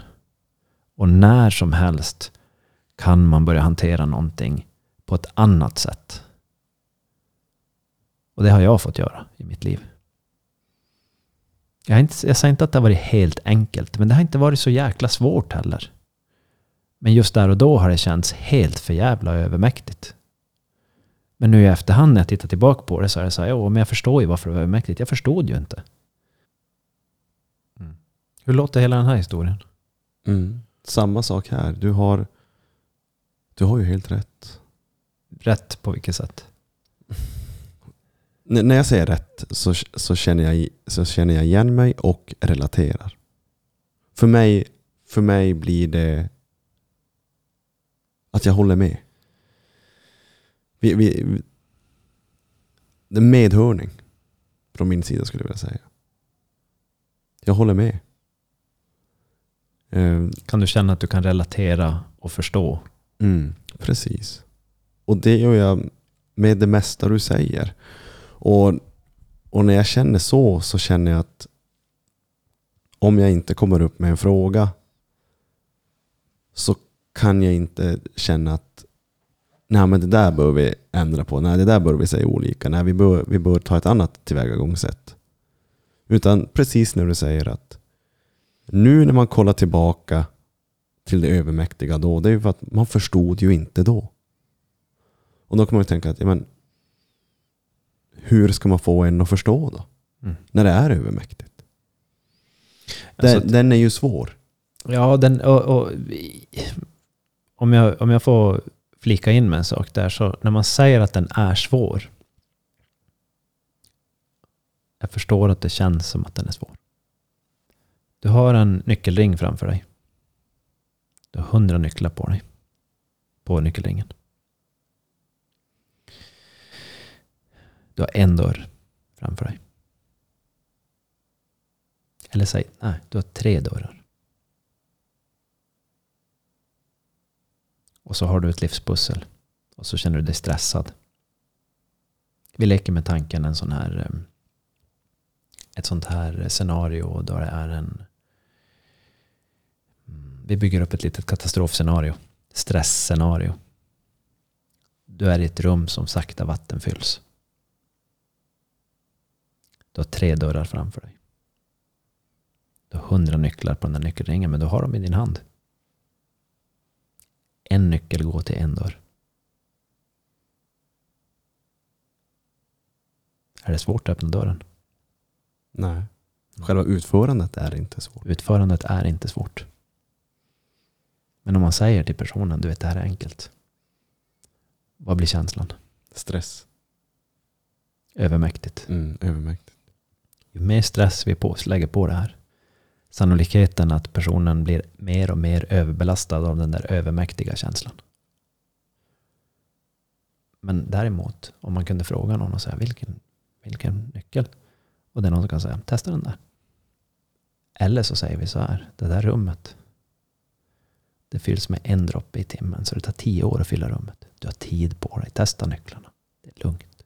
Så det beror på vilket tidsspann vi sätter på det också. Mm. Du kan till och med lägga dig och ta en paus först, före du börjar. Men det sa ingen i början. Nej, det sa ingen i början. Men du frågade inte heller. Hänger du med? Mm. Det här är lite av livet. Och en till bild jag får framför mig, det är så här. Jag kör ju en hel del terrängfordon, eh, enduro, snöskoter i teknisk terräng som jag beskrivit. Om man befinner sig i en skog och allting är, det är bara träd runt omkring och man känner sig lite desorienterad. Det är väldigt lätt att man gör, om man bara ska göra ett beslut och så en riktning. Sannolikheten att man kör lite mer vilse då om man skulle göra så är hög. Har man inte en GPS till hands då tar man sig upp på en höjd. Då kan man plötsligt se ut. Och så, ja, ja, men det är ju dit vi ska. Det såg jag ju inte när jag var där nere. Och ibland är vi där nere i den där skogen i livet. Och jag tror att det är där nere i den där skogen som folk gör de här besluten. Men om vi pratar om rädsla i det här scenariot. Att man, om vi leker med mig. Att jag är rädd att öppna mig. Mm. Rent, rent konkret. Hur ska jag hantera det? Vi, vi pratar ju mycket om att ja, men prata med någon till, alltså kommunicera. Men mer konkret, hur hanterar jag den där rädslan om, om det är jag? Varför pratar jag inte med någon? Mm. Hur hanterar jag det? Ja, ett sätt man kan hantera det. det, jag, jag tror inte att det finns bara ett sätt att hantera det. För folk hanterar det på sina sätt. Mm. Men ett sätt som jag skulle kunna säga det är att börja med att se om du kan erkänna för dig själv att det finns rädslor. Mm. Var transparent till sig själv. Om vi leker med tanken att vi, eh, vi ska göra någonting tillsammans. Vad som helst. Och så är man ärlig och säger Ja, när vi ska göra det här så känner jag rädsla. Då får jag information. Om vi leker med tanken att du och jag har åkt, ut i skogen och ska göra någonting. Och så får jag reda på att du är rädd när du ska göra någonting. Och, och rädsla gör ju så att kroppen drar ihop sig. Kärlen drar ihop sig, musklerna drar ihop sig. Nervsystemet vill skydda kroppen vid rädsla. För man vet inte hur farligt det är när man upplever rädsla. Då finns det en, en stor risk för fel bedömning och fel marginal. Så det jag vill göra då det är att göra dig trygg. Jag vill att du tillåter dig själv till att bli trygg. För oftast är det inte farligt. Men det finns saker som är farliga. Så att utmana sina rädslor kan vara hälsosamt, är hälsosamt. Vi är rädda för mycket saker och ting. Bara en sån här sak som um, ett nytt scenario, komma in i en ny grupp, köpa ett hus, resa iväg, lära en, sig en ny sak, släppa någonting gammalt för att lära sig någonting nytt. Det är förknopp, förknippat med rädslor. Det är förknippat med att jag var ju trygg med det där gamla. Och nu ger jag mig ut på ny mark. Ny mark är inte sä- helt säkert att den är säker. Det finns alltid en koppling till rädsla i det här. Nära sig ett nytt beteende. Det här blir bara kul. Ja, ska vi vara helt ärliga så är det inte bara kul. Men det är ett sätt att säga. De personerna som lär sig mycket nya saker har kommit över den rädslan. De personerna som vågar gå och prata kommer över rädslan och försöker förstå sig på den. Frustration, ilska, sak samma. Börja med att vara transparent med sig själv. Vad har man för en del personer säger, "Nej, men jag är inte rädd. Men vad är du då? Och då, då vill de inte, då, vissa vill inte ens erkänna att de är rädd. För man är rädd för att erkänna att man är rädd. Ja, varför då? Ja, för man tappar ansikte. Tror man. Och sen säger jag till exempel en sån här sak att jag, kan inte, jag litar inte på den här personen. Utan att förkasta personen. Till exempel, säg att vi hade gjort någonting tillsammans. Vi leker med tanken när vi startade podcasten här. Vi lovar varandra någonting. Jo, och så sen så fullföljer man det inte. Mm. Det här vart ju obekvämt. Ja nu lovar varandra men vi får inte till det. Så bokar vi ett möte till. Nu har inte det här hänt som jag beskriver. Men säg att det skulle hända. Jag drar, målar bara upp ett teoretiskt scenario. Jag märker att du har ett avvikande beteende. Pontus dyker inte upp på våra möten. Eller bokar av i sen tid. Och gör det hela tiden. Jag vet inte om jag kan lita på Pontus något mer. Men känner jag att jag vill göra det så behöver jag, kan jag ha ett behov av att lyfta det mer och säga vet du, att jag, jag skulle vilja prata mer om det här. Det känns som att jag kan inte lita på det. Hälften av gångerna som vi ska göra någonting så blir det inte av. Och jag vill kunna lita på dig. Kan jag, kan jag få hjälpa dig på något sätt? Vad är det som händer? Och då kan jag få ta del av någonting i ditt liv. Men för att ställa den frågan så behöver jag ut forska om jag kan vara trygg nog till att ställa den frågan. Förstår du frågan? Hur ofta får du höra sådana frågor från någon som kan vara så pass rak? Men förhoppningsvis så pass mjuk som man ställer sig. Men du, vad är det som händer? Jag kan inte komma på att jag har fått höra det. Att någon, jag kan inte lita på dig men hur, hur, jag vill hjälpa dig. Ja, eller jag vill förstå mig på Ja, vad det är precis, som händer förstå. eller Mm. eh, någonting liknande. Never. Mm. Vad jag kan komma på. Mm. Kanske med mina föräldrar under den här jobbiga tiden i mitt liv. Men jag kan, nej, nej. Mm. Och då blir det också så här bara. Men vad fan. Alla kompisar man har haft i mer än halva livet. Och vi, vi pratar inte så med varandra. Men det, det, det jag vill lägga till. eh, ju mer transparent och dukt, eh, duktig, jag vet inte om det är rätt ord. Ju mer transparent och närvarande man blir i ett sånt samtal. Så det är ett utforskande, det är ju en konst. Eh, att samtala, att kommunicera är en konst. En, det är lika, lika mycket en konst som att måla en tavla, spela musik. Vi får lära oss en viss del av av språk i vår uppväxt och genom skolan. Sen så resterande språk, det är en utvecklingskurva som vi får själv eh, jobba med. Och vad jag menar med det är att om man, om man är helt ärlig med en, en, eh, någon person om vad man tycker och tänker. Så den här ärligheten, beroende på hur djupt man kollar in i ärlighet och dialog och kommunikation, så kan ärlighet ibland uppfattas som att man är otrevlig. Så det, det handlar mycket om hur man lägger fram det också.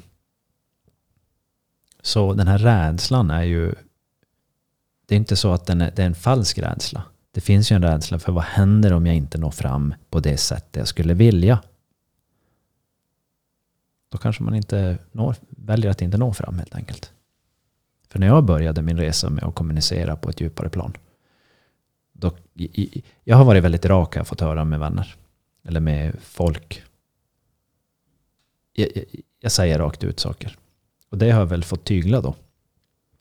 Så idag vill jag nog tro att jag, jag har levt ett liv och fått utforska. Eh, jag däremot jag är inte avsaknad av rädsla när jag ska säga någonting till någon. Men jag är mer rädd för vad som händer om jag inte säger det. Mm. Det är jag mer rädd för. För jag blir frustrerad. Jag går omkring och är oärlig faktiskt. Så ska jag säga. Mm. Och än en gång till dialogen till sig själv. Att vara ärlig med sig själv. Att nå ut. För vi behöver hjälp ibland. Alla behöver hjälp. Ingen människa klarar sig utan hjälp. De föddes med två personer.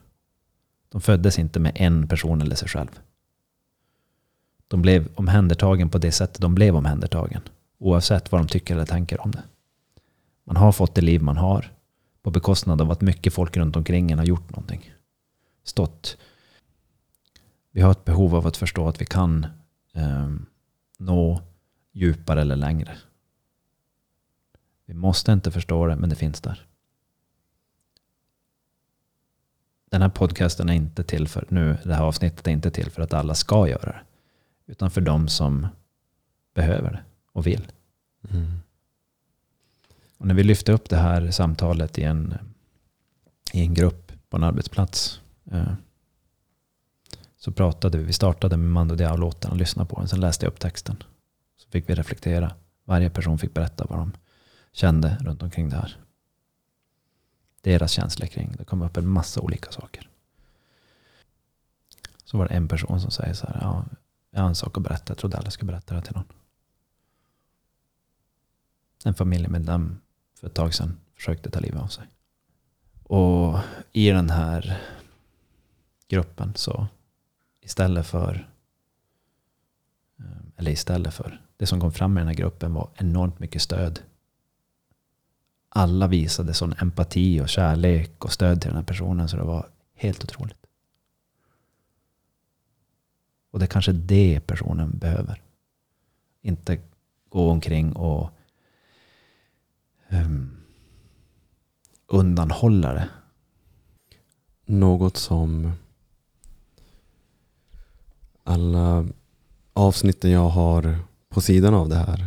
Eh, när, när vi har pratat klart, när man har fått prata med någon gäst om oavsett vad det kan vara, traumatisk, glädje, sorg. Så säger ofta gästen att oh, jag trodde aldrig att det skulle kännas så här att få öppna sig.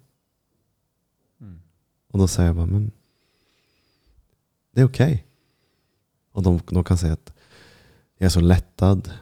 Jag är helt färdig. Oh, jag behöver vila. Men det är fint, det är det här vi behöver. Mm. Och jag blir så glad när de säger det, vågar säga Mm. det. Mm.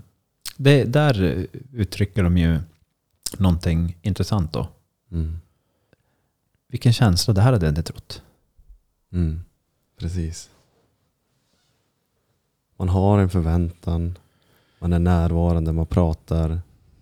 Ger varandra tid, rum, plats. Och sen när man är, när man är klar så bara wow, shit. Ja, det, jag tycker det är fint att de ja, dels vågar ställa upp såklart och prata men just att se den där reaktionen efteråt att Mm. wow, det gav dem någonting. Ja, och när det gav dem någonting. Och det behöver inte vara eh, liksom wow, nu har jag ett avsnitt, avsnitt att släppa utan det, det gav dem en release. Får jag, får jag utveckla det där lite grann? Ja, absolut. De, utveck, de eh, gick över en tröskel Mm. och får nu känslan av att ha gått över den. Mm. Hänger du med? Mm. Absolut. Och det är en, tröskeln är en, symbolen som, som tröskeln är, det är att där kommer det en, ett hinder och en rädsla. Det blir lite tungt att gå där. Men det är inte svårt. Det är inte farligt. Men när jag har, jag har pratat med lite människor om så här, som har gått igenom tunga saker i livet, som är med i processer, så har jag sagt att skulle du kunna tänka dig, jag har ställt frågan bara utifrån och se hur reaktionen skulle bli. Skulle du kunna tänka dig att vara med på ett poddavsnitt och prata om lite saker? Det första de uttrycker är rädslan för vad som kan hända om jag är ärlig och berättar det här. Mm. Jag är rädd. Hur känner du? Nej, jag känner mig nog... Eh, nog. Jag känner mig eh, färdig, vad nu det betyder. Nöjd. Um, för närvarande att vi um, har pratat om ännu ett avsnitt. Ännu en... Um, ett område kan man väl säga. Vi har fått belysa känslor. Tittat på lite grann vad livet är i det här samtalet runt omkring ett laddat ord. Så um, nej, jag känner mig ganska tom. Mm. Men inte på ett negativt sätt. Jag känner mig inte hög och jag känner mig inte låg. Men jag känner mig ganska tom just nu. Vad känner du? Eh, bara, jag bara tolkar det av din tomhet att få känslan av att det behövde komma ut. Mm. Och det är därför vi sitter här och pratar varje vecka. Mm.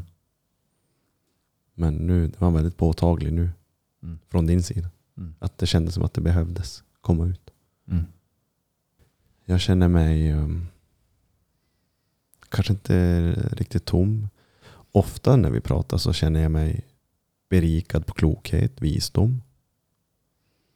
Eh, och jag som redigerar de här avsnitten brukar pausa, spola tillbaka. Vänta, vad sa han där? Vad kan Mm. jag ta med mig? Vad kan jag lära? För samtidigt som vi sitter här och är transparenta Mm. så är det för mig också lärdom Mm. om livet. Ja, men det är väl en, eh, en utforskande lärdom som vi kanske siktar på. Inte för att säga att så här ska man göra. Det är Mm. inte det som, som vi sitter och gör. Det finns mycket eh, olika metoder för saker och ting. Och, eh, vi utforskar ett område eh, där det finns väldigt mycket att finna. Det finns ett mörkertal av, om man skulle kunna uttrycka det som icke-transparens. Mm. Och det verkar vara stort. Och den där icke-transparensen, det växer någonting i den där icke-transparensen som inte verkar vara hälsosamt. Det är det vi vill bara prata om för att få fram det i ljuset och titta. Men är det så att det här ska få växa vidare? Lite enkelt beskrivet om man skulle få säga så. Ska vi sätta punkt här? Jag tror det. För mig så känns det då. Ja, vi Så. åker väl och äter lunch. Mm. Så um, tack för det här samtalet. Tack för det här samtalet. Och till er där ute så på återseende. Sköt om er. På återseende. Hej då.